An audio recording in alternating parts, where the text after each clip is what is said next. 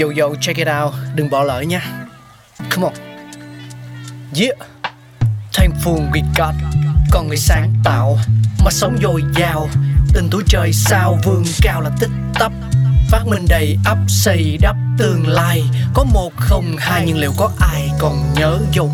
Xin được gửi lòng biết ơn vô hạn đến những con người không ngừng sáng tạo, mang đến những phát minh mới thay đổi cuộc sống. Thankful we got.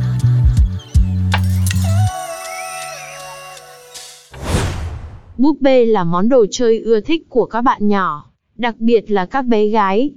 Thế nhưng để có được búp bê xinh đẹp ngày nay, nó đã phải trải qua lịch sử dài lắm đó nha. Có nguồn gốc từ tiếng Latin pupa hay là pupa.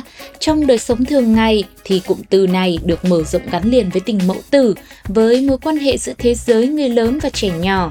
Búp bê thường có hình dáng một bé gái, một cô gái trẻ hay là một vũ công, một diễn viên một món đồ vô tri nhưng đã trở thành người bạn thân thiết tri kỷ của trẻ em trên toàn thế giới và được nhiều người lớn coi như một đứa con tinh thần của mình. Xét về khía cạnh tình cảm, nó đã vượt qua ranh giới thông thường của một món đồ chơi. Các nhà khảo cổ xếp búp bê như một loại đồ chơi nổi tiếng đầu tiên trên thế giới. Người ta đã tìm thấy nhiều tượng nhỏ trong các ngôi mộ cổ ở Ai Cập từ thế kỷ 20 trước công nguyên. Những tượng này được làm từ đất nung, gỗ, xương, sáp, ngà voi hoặc là ngọc. Các tượng nhỏ có thể di chuyển được cánh tay và chân, đầu gối xuất hiện từ thế kỷ thứ 5 trước công nguyên. Loại đồ chơi này sau đó cũng nhanh chóng phổ biến khắp lưu vực địa Trung Hải nhờ những người buôn đồ gốm. Trung Quốc là một trong những nơi đầu tiên sản xuất búp bê bằng gốm sứ. Còn ở Hy Lạp cổ đại, thông thường các con búp bê tại đây sẽ cao từ 20 đến 25 cm. Một vài búp bê từ thế kỷ 13 vẫn còn tồn tại, được lưu giữ cho đến tận ngày nay với những bức tượng nhỏ làm bằng đất nung, hình phổ biến nhất là hình quý bà và kỵ sĩ. Búp bê có thể được làm từ rất nhiều chất liệu khác nhau như gỗ, sứ, giấy bôi, vải, nhựa, sáp, vân vân. Khuôn mặt của chúng cũng có nhiều kiểu, thường được làm bằng nhựa hỗn hợp và kim loại. Thế kỷ 16 bắt đầu xuất hiện những búp bê được sản xuất dành riêng cho con nhà quyền quý bằng gỗ và vải. Đến thế kỷ 17-18 thì có nhiều hơn những loại búp bê tinh xảo, mắt xanh, tóc có màu, vật liệu phong phú hơn như sáp, giấy bồi hoặc là sáp trộn giấy. Cũng từ thế kỷ 18 xuất hiện thêm một số nhà sản xuất búp bê, nhiều nhất là ở Pháp và Ý, khiến cho thị trường đồ chơi này trở nên đa dạng hơn. Đầu thế kỷ 19, công nghiệp sản xuất búp bê thay thế công việc của các thợ thủ công. Các nhà sản xuất lớn của thời kỳ này có thể kể đến như là Jumier, Gautier, Smith, vân vân. Dần dần sau đó người ta cũng nghĩ đến chuyện phải vệ sinh cá nhân cho búp bê như thế nào. Việc này đã mở đầu cho thời kỳ sau này của những búp bê bằng cao su, nhựa dẻo.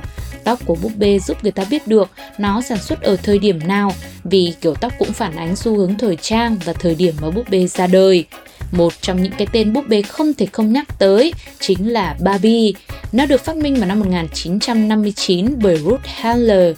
Barbie được giới thiệu với thế giới tại hội trợ đồ chơi Mỹ ở New York. Công việc của Barbie là phục vụ như một con búp bê thời trang tuổi teen.